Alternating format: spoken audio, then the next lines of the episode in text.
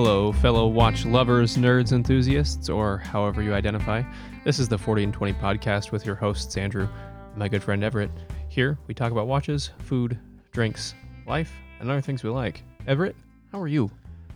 I'm good, man. Uh, I'm good. I had kind of a fun morning, uh, a fun family morning where we uh, did. We, we were engaging in a, uh, I guess you'd call it like a self help family. Um, you know, it, it's this strength based. Like, how do I become a better husband, better uh, parent? Uh, which the first thing I said as we started when we got there, they said, Have "Ah, a better how- wife and kids? how did you guys get interested? uh, how did you guys get interested in this? And Kim kind of talked about why she was interested. We're doing it with another couple, and they're friends of ours, but they're sort of beta testing their ability to be coaches. And uh, Kim talked about, well, I just, you know, we like you guys, and and I, you know, listened to the pitch, and I thought it was it was interesting. Uh, and, and then it came to me, and I said, well, I got to be honest with you guys. The idea of this repulses me and everybody kind of like looked at me for a second and then uncomfortable laughter and and then i said well but you know with that said uh i, I know it's sort of it's one of those things that once you get into it's going to be fine uh so yeah that that was my morning it, it's it is genuinely one of those things that once you get started um it's easier to engage it's it's much harder for me to engage in that type of thing conceptually Mm-hmm. uh, but once I get going, uh, you, you know, I, I don't have any trouble talking about my feelings or, or whatever. That's not a difficulty for me, which, which I think it is for some people. N- not for me, but that just the idea The of getting step. started. Yeah. Uh, I told Kim as we were driving over there, I think I'd been a little agitated, and I was like, you know, this thing just raises my quills Mm. the idea of doing something like this uh, triggers some fight or flight and it makes me ang- anxious and irritated. I can dig that. Yeah, how are you? Good. I went to uh, kids indoor soccer practice this morning, which was like watching a bunch of four year olds with about 60 soccer balls run amok. Did you get arrested again? For being there? Yeah. No, I wore a fake mustache and eyeglasses. Was Mark there at least this time? yeah, yeah, yeah. Yeah, This- Well, that was okay, my cover. okay. That was how I made it work. uh, so anyway, yeah, I went that, went to that this morning, and it was uh, it was quite the uh, quite the experience. It's definitely something I have never uh, never thought I would uh, observe or witness. And uh, now that I have, I don't know that I want to again, even as much fun as he has. So I'm gonna um, have to take him on, you know, subsequent Saturdays and watch chaos. Yeah. I wish we could lock, like padlock that door to the field from the outside Sure. and then just bounce for like an hour and a half. Because that was the other thing. It was crazy how long it was. It was a full 50 minute practice. The coach in there is uh, has patience to the ends of the earth. it's crazy. She a had, youth soccer coach Like is, eight four year olds out there. And she just she was just like just chilling, hands in her pockets, wandering around, giving them instructions. If they listen, they listen. If not, like fuck it, whatever. You'll be back. They're locked in here with me. like the hardest, most thankless jobs in the world. Red Cross nurse, youth soccer coach. Yeah, it was it was awful. And and Sam was like, "Would you want to play indoor soccer?" And I was like, "I don't I don't think so." Because the problem is, I am Sorry. uh, I- I'm I'm at an awkward level of competitive, in that I have the skill set to be good at a lot of things, but not the inclination. Like I, I have those kind of residual, like learned at a youth skill sets that exceed a lot of other folks my age and in practices like that or in sports like that, but just not the desire. Like I'm I'm the one who who's gonna go there and like, okay, I, I'll go play indoor soccer, but I mostly want to drink beer. And if that's the case, then I will be on your indoor soccer team. I mean, that's how I approach everything in life. At this point, yeah. I, I'm interested in that as long as I can drink too much alcohol. Yeah, it doesn't have to be too much. As long as I can just have beer while I'm doing it. And if you're not if you're gonna take it too seriously, I don't want to be involved. Yeah, Because this is a game. I'll take this job with that compensation package if I'm allowed to drink too much alcohol Yeah. at work. And work when I feel like it. Well, uh, uh, you, you know, I want to know more about how you're doing, but it's not important right now. but it's not important right now because in the wings, in the wings, we've got uh, we've got someone on the we've got someone on the line, and and, and I feel like I, I we always do this, right? We we lead up to this. We, we lead up to this as if the We audience it as if they haven't read the title of the episode. so you already know. Yeah. You already know that uh, on the line today, uh, we've got we've got Dan Clayton, uh, a man of many of many names, of many uh, non de plumes. Uh, m- most recently on Instagram, Timely Moments. Uh, but uh, Dan is is famous, famous, I would say, in the Uh, watch world. I'll accept Uh, famous. You should accept famous too, Dan. perhaps notorious. Uh, Dan is, I would say, in terms of watch fam, engaged watch fam, one of the single uh, most knowledgeable experts on military watches. And, and he's taken that knowledge. He's been uh, on Bellingham podcast. He's been on um, Two Broke Watch Snobs. Uh, I'm sure I'm missing uh, other podcasts, but uh, someone who's just universally known for knowing his shit when it comes to military watches. Dan, how are you? I'm good. How are you guys? Thanks for having me on, and uh, happy New Year as well. Yeah, happy New Year to you as well. And, and thanks for coming on. Yeah. Thanks for coming on. No, thank you, thank you for having me. Um, that was quite an introduction, though, guys. I'm, I'm gonna have to, you know, try and live up to that now, aren't I? You know, no pressure. So. you, you know, being a military man, you're you're used to sort of the way we do. You know, when you get an award, they or or you you know you get promoted or something, they go back through this. You know, wow, Dan did this and they did this, and, and you know, or or uh, he served in this in this place and and did this job. Uh, You mostly just want it to end. uh, you mostly want it to end. So uh, yeah, you, yeah. You, you stop you stop listening to the spiel, don't you? And then you Yeah. forget what you need to do, which is uh, or uh, the spiel is so in depth, you sit there and kind of go, "Oh, did I actually do that? I can't, can't remember." You know. that can't be real. That wasn't So, me. yeah, that's not that that's that that wasn't me, guys. But I'll take it. You know what I mean? That is a really nice way to say that thing, Yeah, uh, e- even though that's not how I remember it. Uh, so, Yeah. Dan, can you just uh, take uh, maybe 30 seconds and introduce yourself, who you are, what you do, uh, how you got here today with us? Okay, so yeah, obviously my name's Dan. Um, how I got into the whole watch collecting side of it was after I joined the military um, because I needed to wear a watch, and then obviously, as you've obviously alluded to, I got quite deep into the hobby and then started reaching out across um, the watch fam, as it were, to get further information, uh, and obviously through reaching out, built up different connections around the watch fam and obviously that led us uh, to where we are today because obviously we've got mutual friends through um, AJ over at the Bellingham podcast. So hmm that's that's us in a nutshell, isn't it? Really? I, I think that's I think that's right. You know, I you uh, I think partially cringed on the word watch fam, uh, and and I do the same same thing. Although it's a word we use pretty You use. Yeah, yeah, that's right. You don't use that word, No. do you? Uh, I, I think it's it's a I I think it's a word that has value, even to the extent I find it a bit cringy, right? Because there's this idea that there's a community here, uh, and and it's this bizarre community, you know, m- like m- many internet communities are, right? Where Yeah. I've I've, I I kind of knew what you look like. You know, you've got an Instagram, and occasionally you're you're on that Instagram, and so I I I had an idea, but here's this person that I feel like I know better than certainly I do know him, because I don't we don't know each other all that well, but no. it's this very familiar like there's zero discomfort i know what you're going to sound like. I know the things you're going to talk about. So i think that watch fam i- as silly a, a word as it is it's a hashtag ready you know phrase right? Uh, yeah, of course. as as silly as that may sound i think that it is powerful in that it gives us it gives us something to describe uh, who we are how i know dan because in reality i don't know dan but uh, it gives us a way to describe our relationship.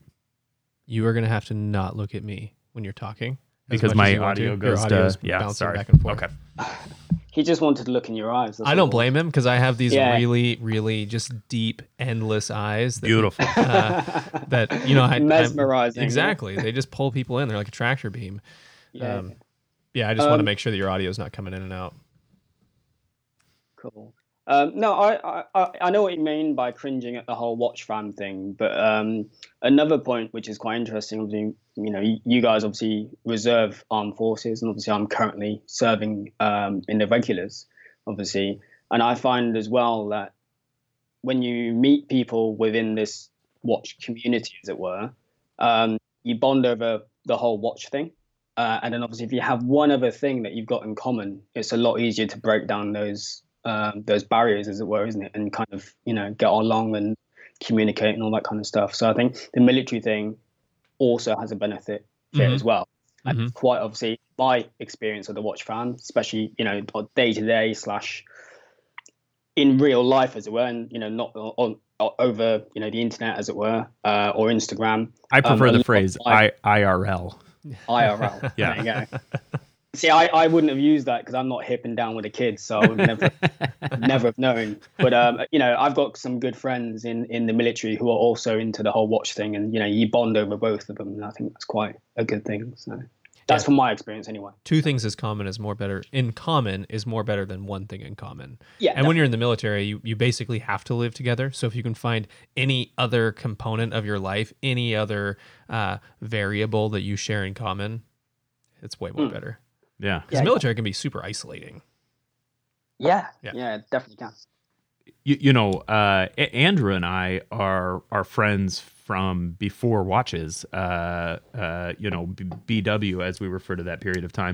Uh, we, we've never we've never referred to it that way. We're just creating hashtags. that's our that's the episode is creating hashtags with Dan C. you, you- you know so our our connections are our our connection is uh one of friends first and then i kind of browbeat andrew into becoming a, a watch person and and and that's fine uh r- r- right but the idea that the relationships we've made relationships you know certain certainly with aj um you know with other people in the community um, you know, people that I, I've never even spoken to, right? You know, or, or we talk to EMG quite a quite a bit, and E- E- Eric is someone that we've had on the show, and you know, these are guys that have this successful business.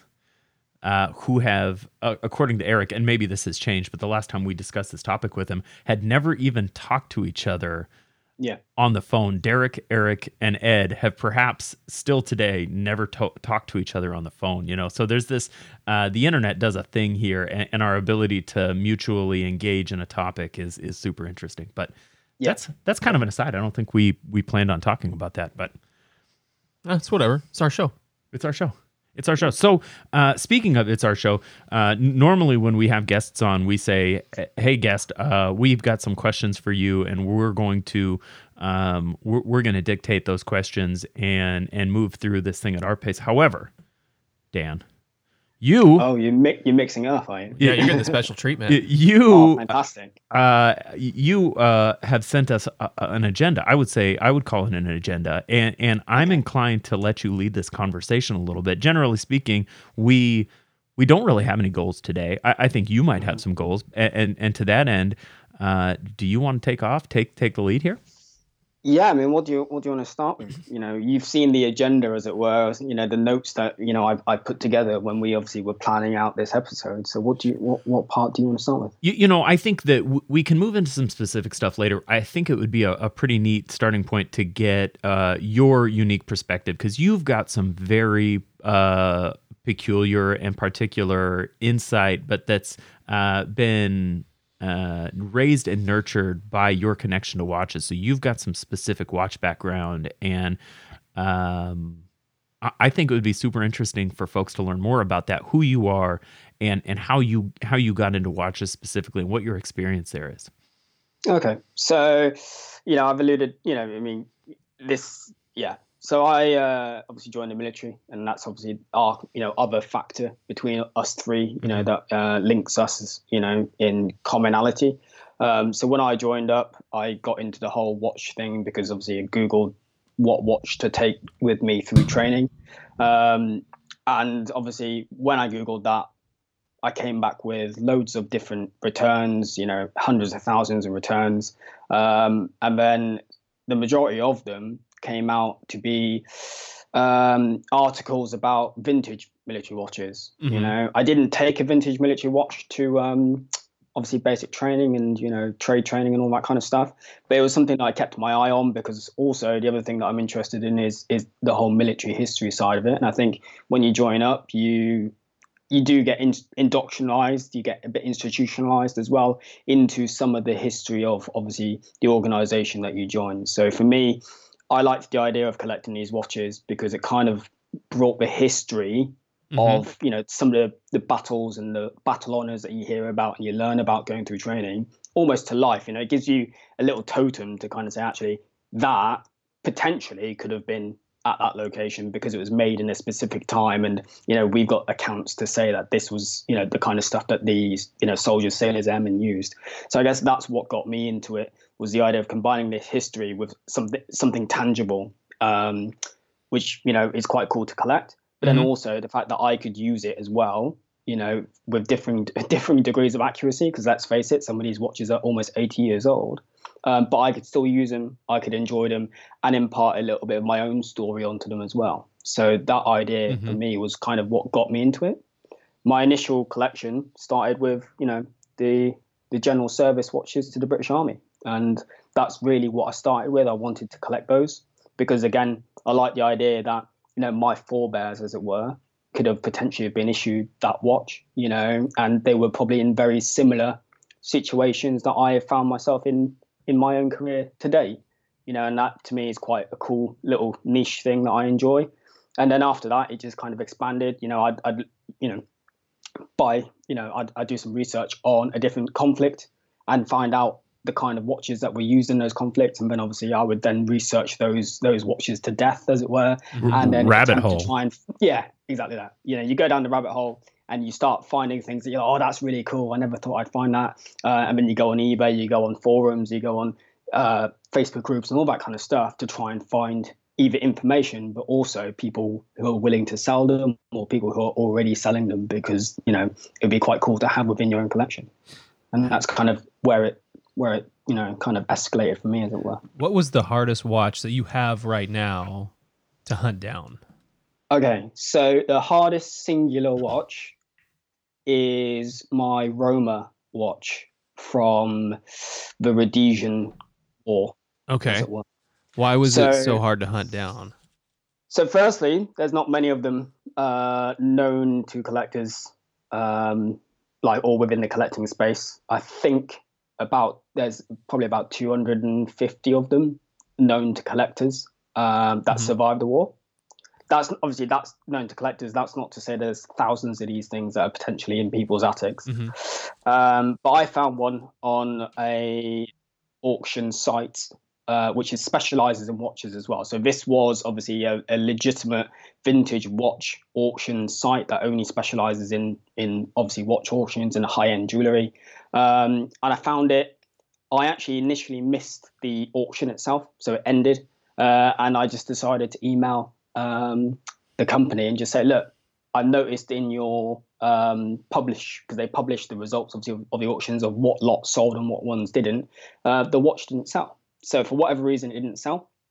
Uh, maybe it just wasn't the flavor of the month. And I just sent them an email and said, look, if the seller is willing to to still go through with a transaction, I'm willing to buy it.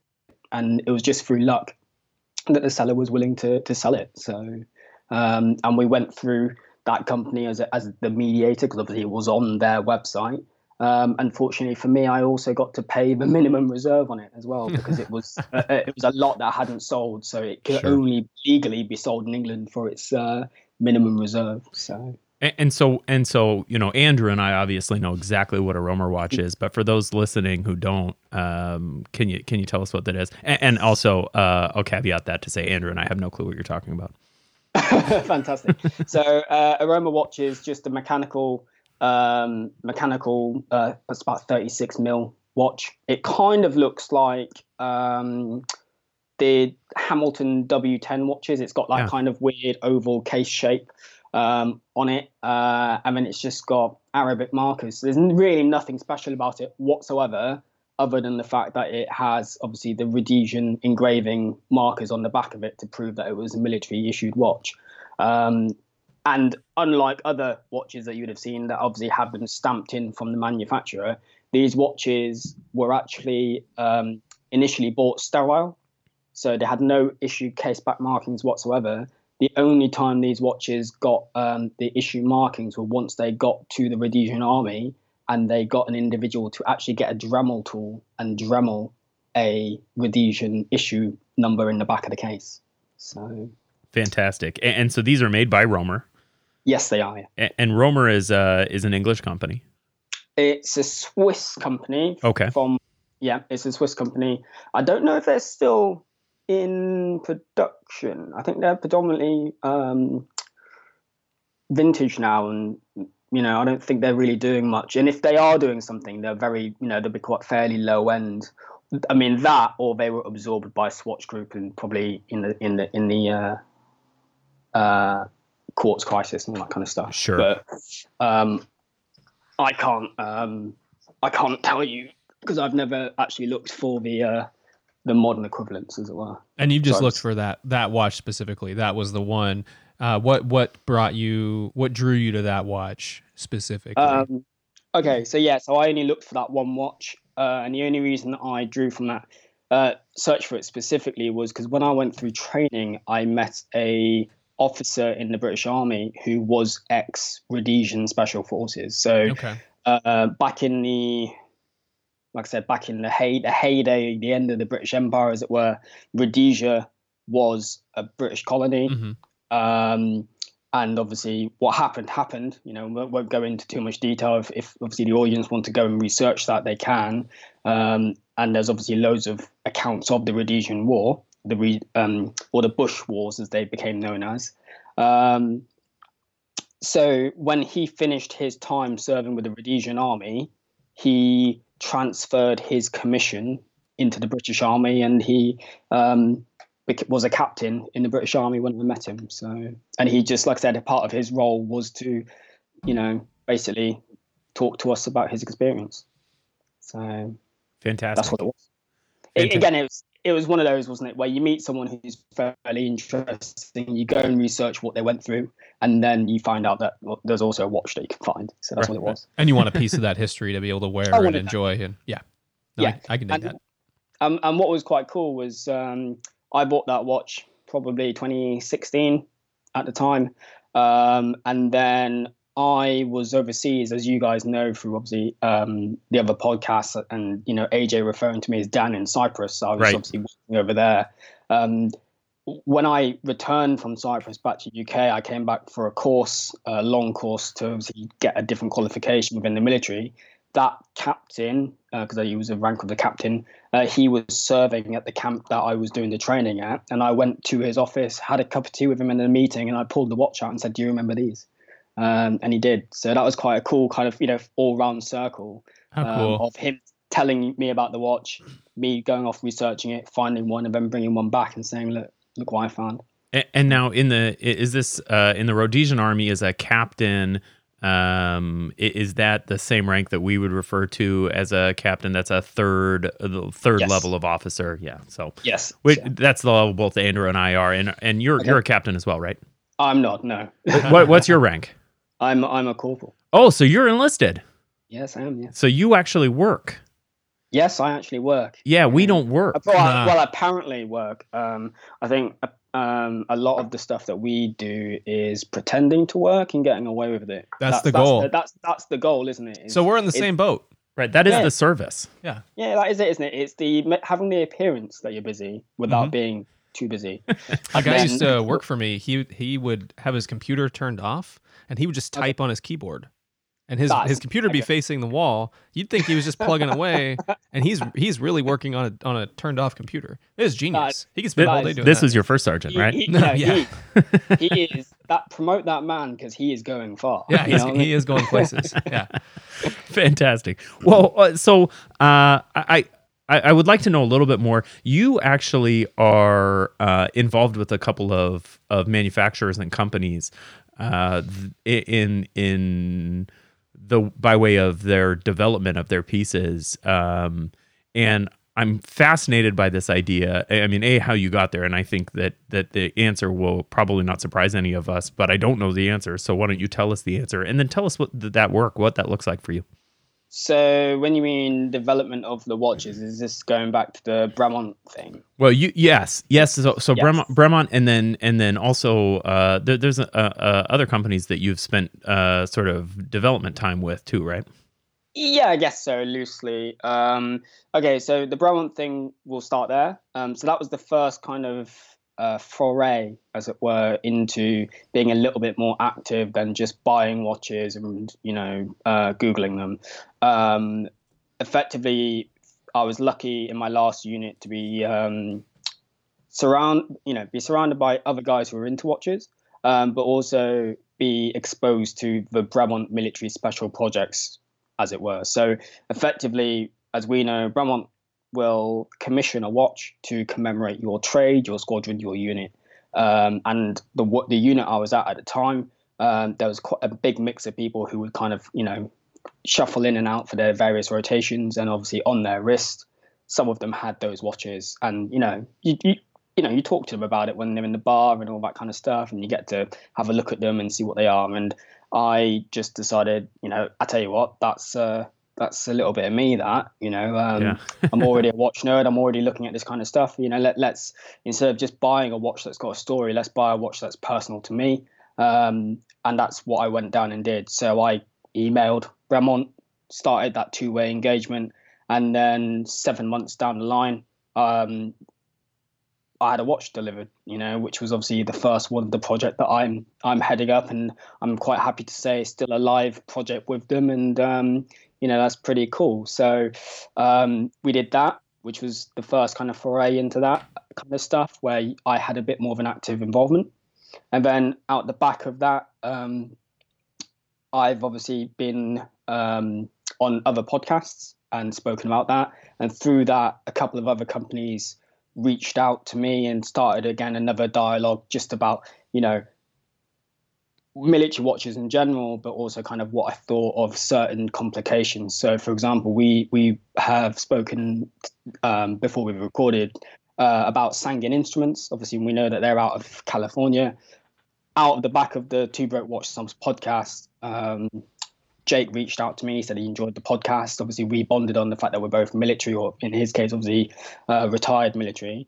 And obviously, he showed me what he was developing, and then he asked me a few questions on certain things that you know I you know would I agree would be a good complication or a good you know thing to put into his watches, and I guess that in a way helped uh, develop some of his models. You know, because obviously he's you know constantly asking for feedback or ideas generated from the kind of community that he wants his watches to go to. So mm-hmm. I guess loosely in that res- regard, I helped you know, at least tailor some of the ideas of what may be handy on a watch. Um, mm-hmm. One of them being my thoughts on dual dual time watches, you know, and how would it be best to represent that? Would it be, you know, a, a dual time bezel? Would that be handy, or would you go and have a full GMT movement and you know the pros and cons of that kind of stuff?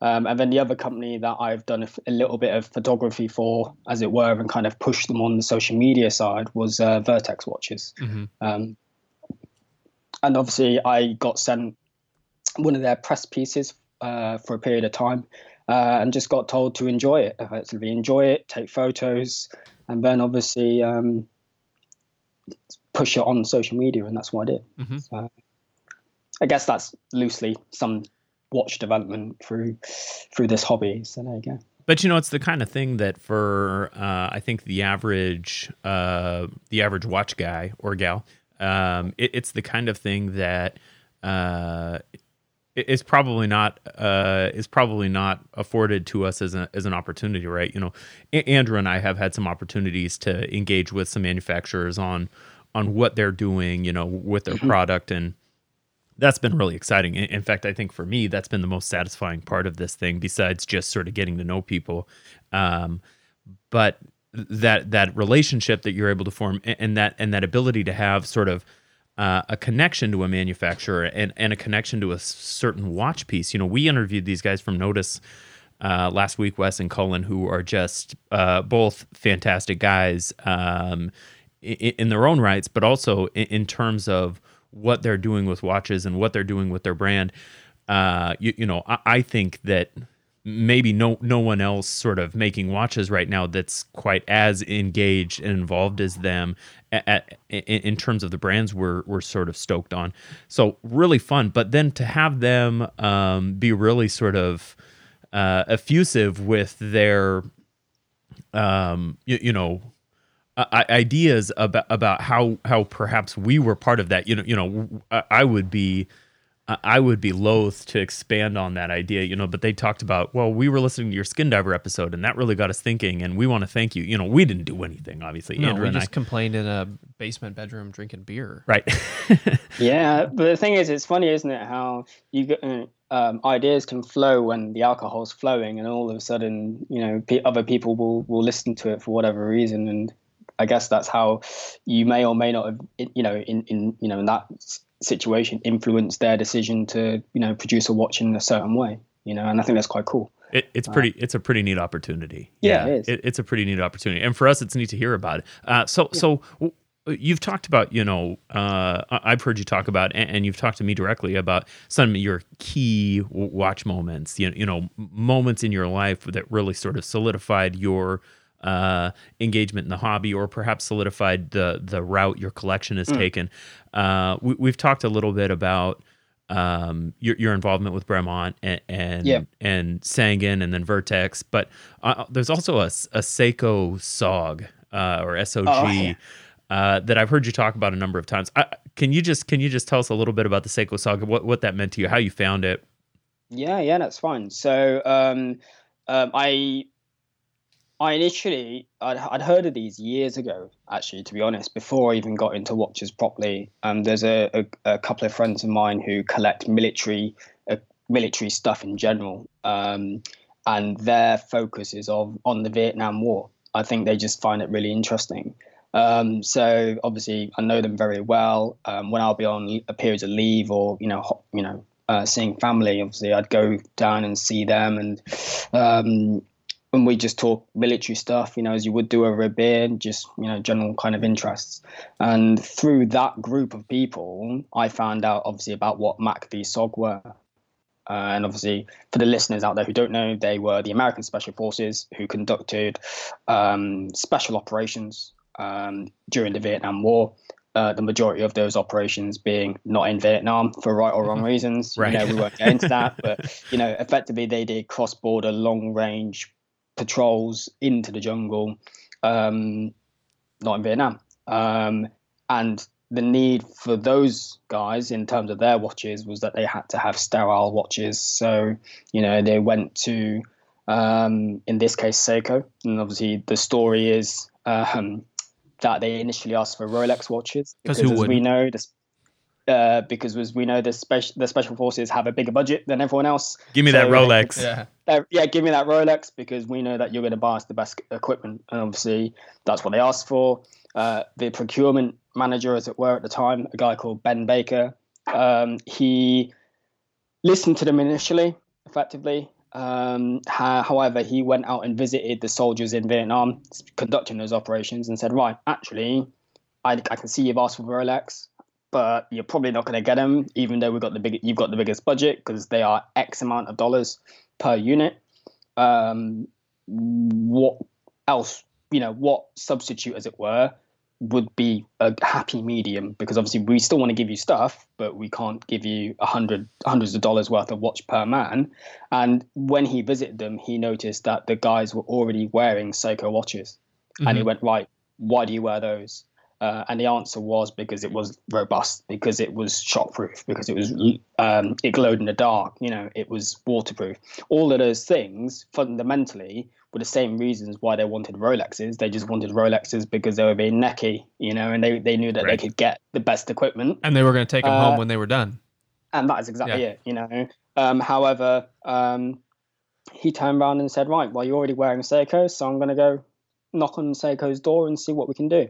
Um, and it's actually written down. I'll have to send you a link to this podcast, uh, not podcast, a uh, PDF, because it's interesting to read it alone. Um, those Seiko watches he bought, obviously under that contract, direct from Seiko for eight dollars each. Jeez. So I don't know if add, I, on some, yeah. add on some inflation now, and you see how much these things are going for. It's insane. Mm-hmm. You know. And, and, so you've actually procured a number of these, right? Yes. So um, from the people I have spoken to, um, I am apparently the only person in U- in UK, um, maybe even Europe, who has all three. All three. You could be the only person all in the three. world who has all three. Um, I would like to, you know, to you know take that, but I can't because uh, you guys know of that um, Spencer Klein, yeah, Yeah. Yep. Mhm. yeah, yeah. He's had all three at one point or another because obviously he was the one who wrote, uh, say wrote, he was the one who did a video on them Mm. all three together, outlining the histories, the years, and all that kind of stuff, um, which actually was a fantastic bit of re- uh, reference material to try and find them as I was looking for them as well. So, So this is a perfect segue uh, to one of the questions that I really wanted to ask is what what are I'd like to get some instruction from you as a Yeah. person who has a, a medium to okay understanding of military watches and of vintage military watches. I want you Can to walk. can we say can we say better than medium to okay? I'm, I'm gonna I'll accept medium to medium okay. to okay because if I, you know, can't can't go too high, can we? I mean, I'll, I have a medium to okay. Oh, all right. Eh, Yeah, yeah, yeah. Oh, so Me- so for him, uh, who's me. an expert, Yeah, to, to so give I us am a medium to okay Yes, knowledge. understood. No, you Oh, have an okay. excellent knowledge. So I would I, like I would take. I would say that I'm medium to okay as well. And we're Shit, idiots. I don't want that. No, no, no. You're an expert. I'm medium to okay. That's the world I'm okay living in right now. Uh, so I, I'm a person with a medium to okay knowledge of military watches to to vintage watches. I'd like Yep. to get some education from you on getting into that world. What kinds of watches should I be looking for when I'm when I'm perusing uh, eBay or any other kind of forums that sell watches? What do I need to keep my eyes peeled for? How do I get into this uh, category of watch collection collecting, and how do I and how do I do it not like an asshole? Okay, no, that's fine. I'll uh, kind of wrap my brain and see see what we come up with. So, firstly, I guess the big thing, and this is with all watches, isn't it, is don't go over your budget because obviously there is a lot of guys out there who will buy a really expensive watch just because, oh, you know, it's been written up to be the, the one, you know. So I think firstly, obviously, do your research. Um, but also put some parameters onto it. So, for example, when I started with a whole military watch thing, there's hundreds, if not thousands, of different versions on there. You know, you've got divers, you've got chronographs, you've got your, your triple, your three handers, all of that kind of stuff. You've got, you know, all these different watches for different uses. It's finding a watch that you would, I guess, have an affinity to. You know what I mean? So, obviously, I went for the ones that potentially could have been issued to someone in my position before, you know, or finding one that's linked to either a hobby or an interest, you know what I mean, and kind of sticking within that. Because if not, you can, like you said, you know, you can be here for days, bef- you know, even months just researching. Um, and obviously, when you add in a complication, these watches get more expensive. Mhm. So, my experience, I'd actually say that um, stick to your budget. So, set a budget, and then also set what complication you want to buy. So, for example, if you want to buy a diver, and you will stop at nothing to buy a, a vintage military diver, then only look at military divers. Don't start looking at chronographs halfway through Right. because all of a sudden, you know, you'll start finding all these other things. And like I said, that's how your costs build up on on this hobby. Mm-hmm. So I would say, yeah, I- As your universe expands, so does your I know budget. that's yeah, I know, and I know that's obviously the same. In, that's that's obviously across watch collecting as a whole. Sure. Um, but I think the problem is with military watches is because they are so prevalent in certain cases, Mm-hmm. um, it can obviously it spiral out of control a lot faster.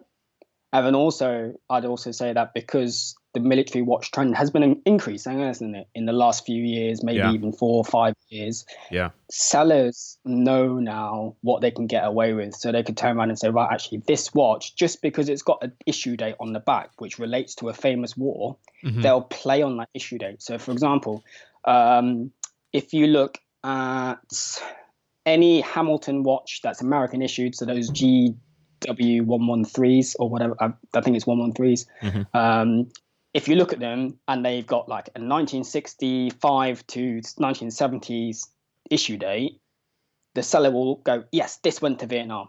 Obviously, You don't know that. Yeah. they don't know that. right. You know, it's just been produced in the year that the Vietnam War was being conducted. Mm-hmm. You know, it's the same for the British watches. So if you look at the British watches on the back, you'll tend to have 19, 1980 is a big year um, for British issued watches because it was the first year that the British Army got a quartz watch. Before that, they were all mechanical, hand wound watches or automatics. Mm-hmm. So the quartz crisis came in, the British Army just, you know, quartz became more accessible Mhm. as a contract, you know, because obviously there was a period of time where, you know, quartz watches, effectively your F91Ws were more expensive than Speedmasters, which is outrageous. I want to go back to that time where Yeah. I can buy a Speedmaster for less than a F91. Yeah. Uh, you know, um, but that's what happened. This the changeover was in the in the 80s with quartz to the British Army, and people play on it. So the watches that were issued, or I say issued, produced with an issue date of 1982 for the British Army, we went to war in the Falklands. So sellers will say this watch as worn in the Falklands. Well, no, it didn't happen like that. Right. So I think it's what you have to look at. You have to be careful, firstly, with that kind of stuff. You know, um, so they're like my caveats. But um, in terms of watches themselves, I've got I've noted down a few which I would say in different price points would be good ones. You know, or good examples for obviously the audience to go out and look for. Mhm. So World War Two, if you're going to go and get a World War Two issued watch, um, people always go for the dirty dozen, don't they? Right, of course. famous, You know, She doesn't. they- we know that they've got they've got an investment value and they're good watches. You know, there's no denying it. They're good watches for for the time, and you know they're nice watches even today, especially in good examples and good condition. But they can some of them can run into the thousands of pounds. You know what I mean? And that's insane for one watch. Um, That's a heavy watch. Whereas if you went and bought the ATP watch, which was the predecessor versions of the the Dirty Dozen, you're still getting all that heritage. You're getting a good watch and a vintage military watch at maybe a third of the price. really? Sure. You know what I mean? And uh, Yeah. so it's about being a, a- an informed consumer. You know what I mean? Like do your Mhm. research. You, you know, Uh, I but- think that that's sort of the that's sort of the backbone of Andrew and I's um, n- not just watch collecting, but sort of our very beings is how can we get into this thing, whatever the thing may be, uh, in a way that's thoughtful and effective, but also practical and, and efficient, w- w- efficient with our with our budgets. A- And I suspect, I suspect that the that that concept, that budget efficiency uh, concept, is perhaps more than any one thing the thing that that ties people who listen to our show versus uh, W- Worn and Wound podcast, or or even even someone like uh, Scottish Watches or Ten and Two. You you know the folks that listen to our podcast and say, "I really like that podcast." It, it's you know people will say, "Oh, well, I like the fact that you guys." Uh, are relaxed or that it's like sitting down and drinking a beer. I don't think that that is the main glue. I think that the main glue for what what we'd like to do and what we'd like to provide people is this idea that you can do this hobby you can do this hobby without uh w- without shucking out uh a thousand, two thousand, College three tuition. thousand dollars per piece, uh, and, and and you know that develops for both of us. I think it's it's developed in a certain way, and I think for each individual collector, you know, you you make you some you hit that inflection point, uh, Yeah, of a- course. and, and you either do or you don't. But um, you, you know, we have some listeners that, that have been with us from the beginning that are very, very motivated to find the best $200 watches. A- And, and that transcends their collection in, in time. Whereas some people start with the 150 or, or you know, perhaps the, um, the SNK, right? The yeah. SNK. So many people start with the SNK a- and then before you know it, they're buying, um, you, you know, Halios a- and then, and then next is Christopher Ward. And then, Yeah. and then they're like, gosh, I have really been dying to get an explorer on my wrist, right? Yeah, which yeah, yeah. which I believe perhaps you're you're wearing today, right? Yeah, so yeah, today I've got yeah my my Rolex Explorer, um, and again, you know, I I I I like the aesthetics of the watch. I like the history of it. It ties in with my hobbies. So I'm obviously you guys know from following me and engaging previously. I'm also a mountaineer and rock climber. Right. I like I like the connection to the whole mountains, the whole Everest piece with that watch, you know. But it wasn't an easy purchase. You know, that's a lot of money to put down onto a watch. You Yeah. know what I mean? You sit there and kind of go, actually, guys, is this is this hype? You know, does you know is it is it this Rolex hype that everyone likes, or is it am I buying this because I actually like the story behind it and I'll have a use for it? You know, fortunately for me, I was in a good position where I could afford to go in and do that. You know, but I would, yeah, it's just one of those, isn't it? Like buy buy within your constraints and Yeah. don't don't give into, I guess, the whole hype stuff which surrounds certain watches. And the problem is, is that sellers, especially vintage watch sellers, dealers, or whatever, especially you know, in, in, my experience with the military watch side of it, like I said, they'll push and they'll push to try and get it, and be like, "Oh, but you want a piece of this history." Yeah, you know what I mean. And uh, but and, and I want I want the margin from your and, desire to have a piece of that history. Yeah, and exactly that. And then they're like, yeah. you can have this history, but you can have this history if you're willing to pay X amount for it. Now, Dan, uh, I, I, think that's a fantastic place for us to transition uh, because because you know we we want to be respectful to our listeners and and, and also we're we're bloody damn curious ourselves. Did you? I've never said bloody in my life. it's not an American phrase. Term it, it, it's not. So that's that's all you. It's more of a. It's you've your, influenced it's me. It's your inner inner ang, um, inner um, Anglophile. That's that's right. Before you know, you know it, I'm going to have Britain. a I'm gonna have a full accent and gross. so not that the accent's gross, but hearing it out of your mouth would be awful. Fuck off. it would be just miserable. so, uh, what can maybe we can transition now into so if I'm a guy who collects uh, say 200 300 500 or a thousand dollar watches in that range what pieces if i want if i want something with um, sort of no shit uh, bona fides, uh, military bona fides within a budget that is that is more sort of efficient and uh, dare I say grounded because uh, yeah. I don't know that that's that's to- I don't mean to put a pejorative on the more expensive watches right but we've talked about uh, Bremont and, and and I say Bremont but I think you say Bremont which yeah is, I say Bremont but it's actually it is actually Bremont you don't. It's a silent T. So we're we're we're all fucked up. Yeah, we're all wrong. We're all wrong. But we've fine. talked about uh Bremont and we've talked about Sangin and we've talked about Vertex and and, and you know maybe some of these more expensive uh certainly not expensive but but uh it's a bite of money you know if i yeah. want to if i want a 300 perhaps or a 500 dollar mm-hmm. uh legitimate uh military watch where, where should i be looking and how do i get there yeah. Uh, firstly, we've obviously looked at the whole vintage piece. So um, let's look at some actual modern ones where people can just go on the internet and effectively buy them and have them delivered tomorrow. Um, so if you're looking sub five hundred dollars, you know, a good watch would be the Marathon Navigator mm-hmm. as a good example. You know, it's it is uh, a company that obviously supplies to the Canadian and the American forces. You know, so you know, there's some legitimacy there.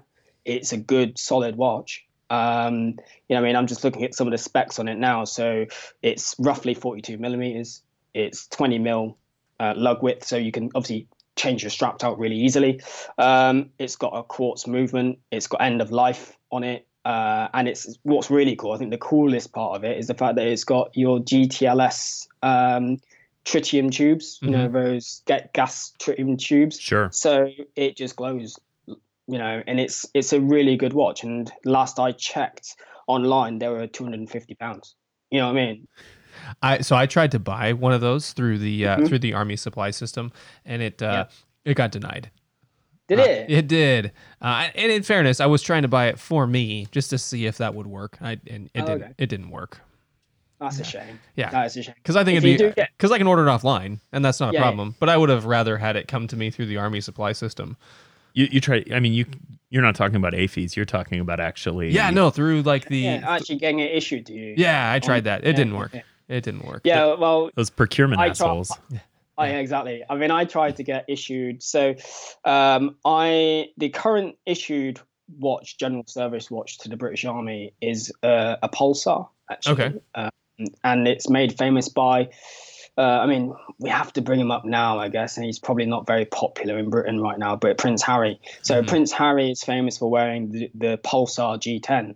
That watch you can buy on eBay anywhere from like 90 quid in rougher condition right through to 150 quid in good condition and you know straps and stuff um, but i tried to get that issued to me again a bit like obviously how you tried to get the navigator issued for me uh, to yourself and it did not work. Like to get hold of one of those issued to you is like you know finding an honest man in Parliament. It's not going to happen. well, uh, you, you, know, I, I, I don't mean to, to have a little bit of a side, but I'd be interested to hear your perspective on this. I, I think Andrew and I basically share the same perspective, which, which is that when people uh, there's this thing that happens online when talk, people talk about uh, military watches, and, and you Yeah. know, I, I've never heard Kaz from Two Broke Watch Snobs talk about this topic specifically, but he he refers often to the watch neckbeard.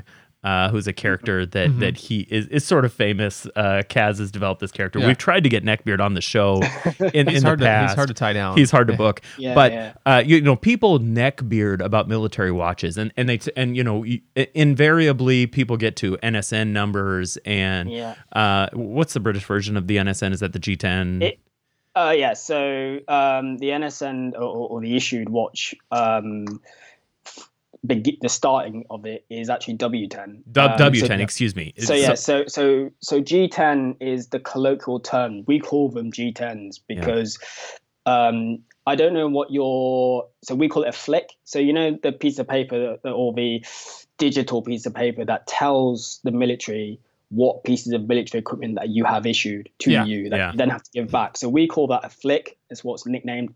Um, but the actual piece of paper, the form is called a G1098. So that is that form. Mhm. It- there's a G1098 for Dan Clayton somewhere in the in in the world of the internet uh, or the military internet, uh, and that tells the storeman what I'm entitled to have and what I already have. and in the um, U.S. Army, we just call this a FLIPL. Okay. we don't actually Not call really. it. That, that's the that's the oh, I every- wouldn't have known. I'm like, okay, A, cool. a FLIPL is Um, when a FLIPL is when you have something you're not supposed to have and they charge you for it. or you don't have something you're supposed to have. Oh, yeah, yeah, you it's That- lost. That's Yeah. the charging document. acqui- So you acquired it, right? Yeah, exactly. Yeah. So so to to get back on track, the the idea that um you know when, when anytime a military thread on WatchUSeek or whatever, you know people talk about NSN numbers and Yes. you know bottom line, bottom line, I don't care if it's special forces or it's uh, line infantry units or it's you know someone you know f- someone on the fob. People in a deployed environment are wearing G Shocks, Suuntos, Garmin. and Ironman. Yeah. Uh, you, you know, exactly that. the reality is if you want an authentic no shit this is what joe is wearing or this is what the navy seal is wearing go get a fucking Suunto because that's what they're Don't, wearing don't get a Luminox. They're definitely not wearing those. R- right Yeah. well some some wear luminox Some but maybe, but they're on average, because- It's because their real lost is watch or real watch is Yeah, yeah, lost. it- Yeah. it- it's a Suunto you, Yeah. you know by and large It's It- definitely a Suunto. So the Suunto cores are, are the one, aren't they? The, That's the right. standard that you see across the military. And, and, and Uh, a Suunto Core is not is not a watch that's sort of watch fam friendly. Maybe in certain circles, but it, that's not a uh, WatchUSeek watch. A Nope. Core is not a WatchUSeek watch. You'll be surprised. There is actually a, a WatchUSeek forum just for the Suunto core. And those are the those are the people that know what the fuck they're talking about. Yeah, of course, of course. in any event, yeah, we don't care about that. We care about something different, and and so it, it's but it's it's important for us to say that, right? I, I think Yeah. it's important for us to at least acknowledge the idea that there's a there's two things happening here. There's the thing that Joe uh, is wearing on on the same wrist that's got an M16 in it, uh, versus the watch the horological neckbeard is Mhm. wearing. yes, definitely. Because I bet Yeah. dollars to donuts, you're probably not wearing your Explorer No, when you're working. I don't wear my Explorer when I go to work. Definitely. Yeah. not. yeah. so Um, marathon maybe, navigation. maybe maybe when I'm in maybe when I'm doing like a normal office day, but if I was out out in, you know on a training exercise, you know operations or in an austere environment, I definitely would not be wearing that. Right. Um, and it's not because it probably wouldn't be able to handle it. It's not that at all. It's just you know I'd rather not take it with me. Yeah. You know what I mean? Yeah. Because if you Uh, lose it, that's there's some there's some heartache there. Yeah, exactly that. You know, um, I'd definitely rather take um, something that's cheaper, that's you know is just as robust, but I'm not going to cry at having to replace it Mhm. because I've broken it or whatever. I worked with Um, a guy last year who brought five F F ninety one Ws to a training exercise. Baller. Yeah. You know what I mean? Like I, I, I remember listening to that episode. You said he kept on handing them out to Yeah. different people. Yeah. That's yeah. yeah. yeah. Just just a player Um, right there. but yeah, no, I mean, if people want to go out and buy uh, an issued watch that is issued into, um, you know, if I'm going to go off my experience, guys. You know, I'm Mhm. not going to talk too much about the American military. I've only ever worked with you. Um, in the British Army, if they want the, the genuine one that has an NSN number that is sat in a store in UK for general service, you have to go out and buy the Pulsar G10. Mm-hmm. And the reason for that actually um, is because, funny enough, it's a because back in mid 2000s, CWC lost the contract for um, the G10 watch, and that's what it was. Uh, basically, um, not because the watches were crap or whatever. It was literally because, the, again, it came down to budgetary restraints, and Pulsar offered a watch at a cheaper budget. Uh, the other side of it is um, right up until the early, well, let's say early to mid 2000s, you're looking 2006, 2007, really.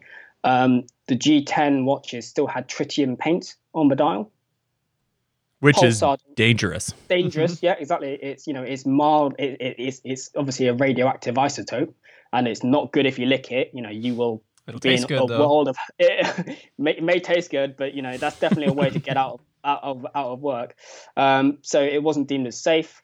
Um, and effectively, those watches that weren't issued um, or had to be backloaded back into stores to be destroyed because tritium was deemed too dangerous. Sure. Uh, so they not only did they change obviously the supply manufacturer from CWC to Pulsar, in my experience, um, but also it was safer because they don't use tritium paint. You know, they use super luminova to mm-hmm. obviously have the um, yeah. low light visibility on those watches. And, you know. And, and you know, in the United States, there's a number of marathon watches that fit that yeah. same role, right? Marathon's sort of the the U.S. brand that fits that yeah. same role. So, uh, how about how about for folks that want a military watch that maybe doesn't have NSN bona fides, but has that same um, you, you, know, so thinking in the three hundred to a thousand dollar range, s- okay. the same sort of authenticity without perhaps being per se authentic because there's a number of watches. I think Andrew and I have a couple that we really like and, and have talked about. But what about you? Um, I've got two watches. I've got two watches that obviously um, fall under that category. Um, we've obviously touched on them before. You've got the Sangin instruments, um, which obviously has been developed by, you know, the military and influenced by the military. Um, but if you want to go, uh, but he at the moment he's only got one quartz watch, uh, which is the K2.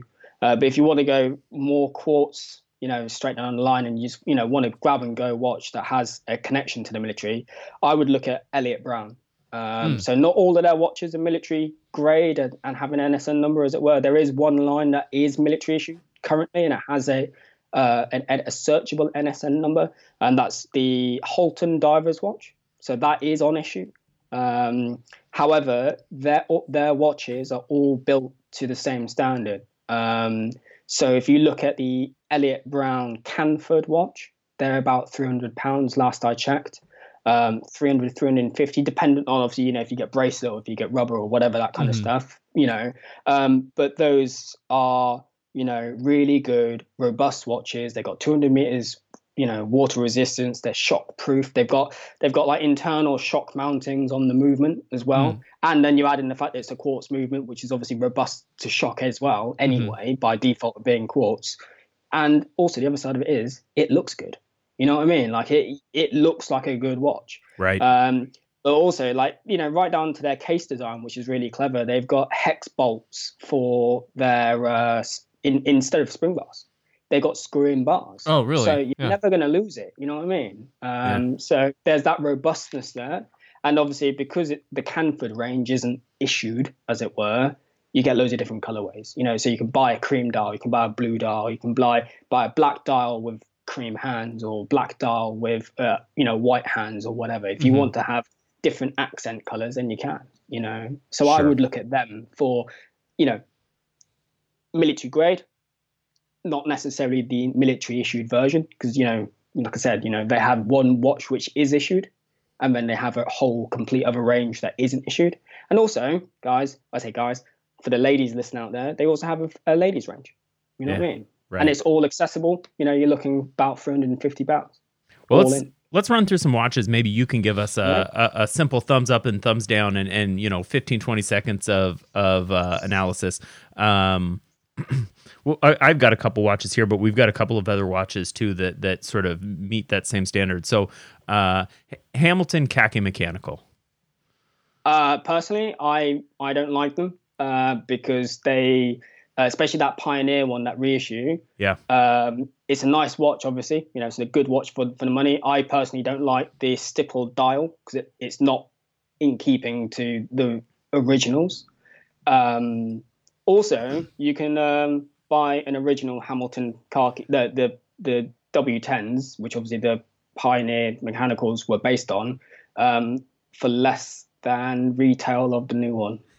That's Fair, fair enough. enough. That's just personally. However, Hamilton as a whole, if you want a mechanical watch which has military provenance, you know, loosely, because they were issued. They were issued, Mhm. you know, to the American forces, they were issued to the British forces, all different guises, and they're solid watches. You know what I mean? Like you buy a Hamilton for three hundred and fifty dollars, a mechanical one, or you know, the price that price range, it'll last you your lifetime. hmm Okay. Next. How about the uh, HK Ed 1963? or, or perhaps the, The- the- Seagull the 1963. Seagull, the Seagull 63. That's a chronograph. The the, the uh, I've a Chinese Chinese. Air Force. I've not had any experience with them, so I'm not going to pass judgment. I've heard uh, that the seagull movement, dependent on grade, is can be a little bit difficult, if that's correct to say. Finicky. Um, but finicky, yeah. Yeah. It's, I, I- I've heard some of their earlier models had quality control issues, but I can't comment really because I've never experienced it. Okay. Uh, Seiko SNK 809. So the Seiko fives, yeah. Yes. Uh, I think they're brilliant. You know what I mean? We talk about the the, the Mac V SOG watches earlier. hmm those Seiko SNKs and that line of Seiko 5s are pretty much directly developed from the early Sportsmatic, Sportsmatic and Seiko 5 line from the 60s. Absolutely fantastic watch. And you know what? It's 80 quid last I checked on eBay. Get Yeah. a couple of straps in there on top, you know, spend 150 quid on a watch and some nicer straps to change it up. Fantastic. What's the difference between a quid and a pound? You you said you Same. used them. It's okay. like bucks. Quid is like bucks. Okay. It's the same thing. All right. So, uh, how about the uh, Bulova hack automatic?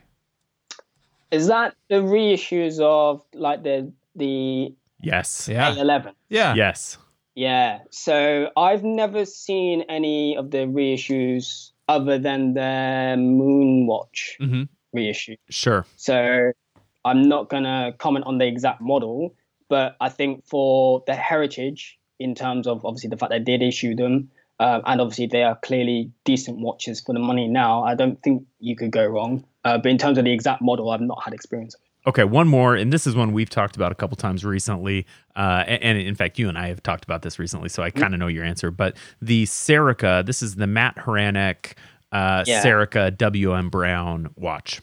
Yeah, no, I think they're really cool. I think they're really cool. Um, what I like about them is that they haven't got their um, man, their, their their name on the dial. Right, I no branding on that dial. No branding. I think that's really nice, and the fact that it makes the owner impart their own story onto it. You know, and it's just a nice watch. It proves that you don't always have to have a brand to have a nice watch, right? hmm Um, I like that there's different colorways, and I like that you can pick your handset. And also, you know, it, it you know, if if, if Matt Hranek is involved with it, you know, we know that he wrote A Man and His Watch. We know he's big into the whole Hodinkee watch thing. Right. I don't think he's going to put his name to something that would be considered crap. hmm But you know, from, from my opinion, anyway. A- And, you know what? Those watches are beautiful. I, I think that that's still my favorite watch of 2019. Maybe not my favorite, but it's up there i- in in a small list. So uh, I, I have- also like the fact that you can engage with Serica watches and they'll get back to you. totally. You know have what I a mean? And I think question, that's an important thing. Okay, so one more question, and then we're going to transition. Andrew, go. What watch has eluded you thus far? That you've been Ooh. on the hunt for, that you haven't been able to get? Maybe it's a grail watch, maybe it's a new pursuit. What is still out there that you are on the hunt for? Okay. Uh, so there's a watch that I'm still yet to get that I'd love to have, and it's eluded me despite the fact that they are everywhere. Uh oh. And uh, Omega Speedmaster. Okay. It's really weird, isn't it? They're everywhere. But Everywhere. still- You know There's- what? there's I, one I have this one, building. Dan. yeah. So you know what I mean? Like just just everywhere, and I still haven't had the uh, opportunity, as it were, to, to pull the trigger. on. Huh. Well, this is the sad time where we have to stop talking about watches, and for the for the sake of our wives, talk about other things we like. Andrew, I know you have some stuff because I have had the You've the had some of pleasure of, tasting your stuff. Yeah. Go. So in the last couple weeks, I came. Well, I mean, I purchased a sausage stuffer, and I've had a grinder for a very long time, and I grind meat with great regularity. But I finally went ahead and decided to try making sausages, uh, which turned out to be a little bit harder than just making ground meat. Um, and I mean, I don't know. I so I There's made the whole making the sausage thing. yeah, no, I now not only have I seen how sausage is made, but I have a peanut butter jar of salt water in the back of my fridge filled with sausage casings that every time my wife opens the fridge, she hates. I can hear like a little uh, like a little just a little dry heavy retch every time she looks into the back of the fridge. Uh, because of, for just Google uh, what an MP sausage casing looks like, and you'll understand. I have one of those. It the- looks like a condom. no, it doesn't. It it looks like uh, it looks like uh, well, shit. It looks like intestines in a jar.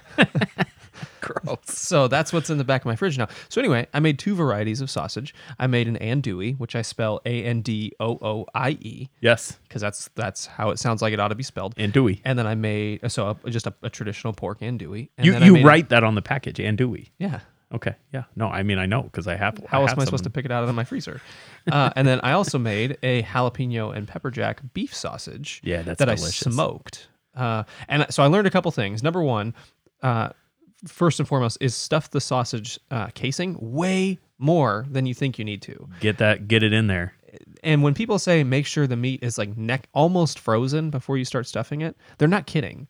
It got so hard once it reached like like a like gelatinous There's some critical mass that you need yeah, to it, reach. it's got to stay nice and cold the whole time. But so so make sure it's nice and cold. Stuff it tighter than you think. But we talked a little bit about this earlier. The flavors were pretty close for the first time making sausage. yeah. f- totally. Uh, the andouille, I want spicier. You said you wanted more fat, fat content, which I want more fat. I want more fat. Give me the, give me that fat. which I gotta I gotta have some more of it to see because all I did was pull off a little patty and cook the patty, and Yeah. I dug it. I though I do see you uh, thinking back on it, I see the little bit more fat content, but with the beef, I overdid the fat. I feel like I think I got a little bit too fatty, and it's got just like a touch like a millety I, consistency. and I don't mind that. W- w- with regards to your uh, andouille, I, I cooked them in sausages, right? So so the the jalapeno jack, the sausage came cooked. The andouille was not. Mm-hmm. Right. Was not cooked, and so I'm glad I, you didn't get that the other way around. Otherwise, I would have given your whole family salmonella. I know we've got we've all died of botulism. yeah, no, no, not Or- botulism, just salmonella. It's not a Oregon Trail. Uh, uh, you know, my my experience was that I cooked it. I sort of steamed it, Okay. um, and then and then ate them from from the sausage link. Uh, I think if I had sliced and fried it, I think that might have been uh, a, a more a more smooth transition. But the way I cooked it, it, it wound up being just a, I wanted just a touch more fat. Okay. Good Yeah. to know. For the, the next round, next weekend I'll be making some more sausages So Uh, if you have if you have sausage making tips, i- if you're if you're into the sausage or recipes uh, because I'm looking for some good recipes because we're also going to make pepperoni sticks here. Pepperoni soon. sticks, yeah, that's right. So hit Andrew up because he's the he's the man with the meat. Mm-hmm. Uh, hit him up, and uh, we'll we'll give those give those a try, and, and and perhaps we'll do like a tasting on the on the air. Ooh, we could do that. That, would That be sounds delightful. Dan, I understand Yep. you came with another thing today, at least another thing. W- w- Yeah, I did. I've got. I'm, I'm actually going to mix up very quickly, but it's still only going to be two. Okay, so I'm going to keep one of the originals, and then I'm going to uh, change uh, one for a, sub- a s- different submission. So the We first we call one- this an audible. Mhm. In the states, this is an audible. cool. So the first one then is the Fighter Pilot Podcast. Oh, So that's something that I was going to bring into, uh, well, you know, raise awareness of. So obviously, your audience listen to podcasts because otherwise we wouldn't be having a conversation like we are now. Mhm, Um, sure. But um, if you're into loosely some of the stuff that we've touched on in today's episode, we talk about the military and all that kind of stuff. Um, give the Fighter Pilot podcast a listen to because what it is is it's interviews with guys of across various different militaries, predominantly militaries, um, but all have different insights into various aircraft. So they either operate the aircraft and their pilots, their aircrew, or they design them and all that kind of stuff. And that's just a really interesting, again, conversational podcast, but it's about a really cool topic. So they, for example, they do episodes where they spec- you know look at a particular kind of aircraft and they take it from its inception right Mhm. through to what it's doing now, all all through guys who work and live and breathe it. And I just think it's a fantastic podcast, and especially if you're into aviation or you're into the military Right. or you just want to learn something new, it's just a really good podcast to get involved in. Uh, number two, um, slightly watch related. Can we go watch related? We can. Of course, That's man. allowed here. Of course. So um, we touched on obviously the, the whole development piece, uh, obviously in, earlier in the conversation. Um, it's all very well me suggesting watches in the military, but if you you know um, buy a decent military watch, you also have to have a decent military strap, right? Oh yeah. So, you know, um, I would say go hit up Zulu Alpha straps for your military um, watch straps. And- Um, And tell us and why. can- okay, so it's a unique design. Uh, the way that the um, the strap um, fastens, um, which means that you will always get the perfect fit to your own wrist. So there's none of this whole messing around with pin uh, pin holes and pin and buckles and all that kind of stuff. Uh, it's almost like on a roller pin kind of Oh. friction based thing. So you will always get the ideal fit for what you need. Also, the um, straps have been developed by uh, guys who have the whole outdoors slash active kind of lifestyle, and they've been tested properly um, for that kind of stuff. Um, and also, they come in set sizes. You've got 20 mil, you've got 22, different colorways, um, and they're you know, Darren who runs it um, is very approachable. He's also a watch guy, and he's happy to obviously um, help out where he can with guys if they've got, you know, for example, a requirement to have a, a certain length of a strap, as an example. So, say, uh, I don't know, you want to wear it over a dive suit, which is actually, you know, pretty common apparently. He can Yeah. make you an extra long one. You know what I mean? So stuff like that. So Fantastic. Uh, you, you know, I, I've got another thing today, but uh, uh, like uh, like Dan, I'm gonna have to uh, do a little caveat because this is uh, ancillary to watches. Uh, I actually uh, let me start by saying I feel a little underqualified to uh, talk about this, uh, but it, it's a thing I wanted to talk about anyway. And so this is the end of the episode. And if you're um, if you're at all reticent to hear uh, talk about women wa- collecting watches or um, even perhaps some slightly progressive leanings, uh, feel free to turn the episode off now and we'll see you next week. With Bye-bye. that said, yeah, good. with, that said, uh, Hodinkee is uh, obviously a famous website. Hodinkee does a series called Talking Watches, in which they interview celebrities about their uh, watch collections. David Robinson, Jack Nicholson, uh, Jack Nicklaus, as opposed to Nicholson, uh, and a number of other celebrities. Uh, John Mayer is, I think, probably my favorite. He's been on Talking Watches two times. I want Ellen on there. Uh, I do want Ellen on there too. So, uh, Talking Watches had their first ever woman, uh, woman focused um, episode this last week, and uh, they interviewed Bethenny Frankel. Bethenny Frankel is a entrepreneur as well as one of the uh, regulars on one of the talking or not talking watches, one of the Real Housewives um, series, uh, something I don't have any familiarity with. And uh, so Hodinkee had their first woman. It was Bethenny Frankel, and um, there's been some there's been some hubbub I believe it. there's been some hubbub um, and I, I think that we all i think that we all need to um, sort of as we as we think about the collection that we have and as we think about the collection that other people have and as we think about what we're doing here what are we doing here i think we all need to be sort of thoughtful and we need to sort of sit back and and look at this thing. The reason this came up is because when I watched this thing, I had some feelings, um, and they're feelings I'm not super proud of, uh, because I listened to Ten and 2's latest podcast in which they talked about this thing, and Ten and Two, Cat and Catlin, uh, a couple of watch people that we are very fond of, um, people we have a relationship with, uh, who run, as I've said before, I think maybe one of the best. My favorite watch podcast right now is Ten and Two. Um, and and they had some perspective on this, as you uh, imagine they may, being women. Shocker. I suspect they're both women, and it it, it, it sort of it sort of took me down a peg. Um, and and I don't mean to say that uh, I don't mean to say that I didn't like Bethenny Frankel's interview or I didn't like the episode, but I had some gut reactions, and I want to check myself, and, and I want and I want to take an opportunity to tell you to check yourself too. The the comments on the Hodinkee uh, video on YouTube are are pretty are pretty toxic. Uh, I, I feel fair saying that.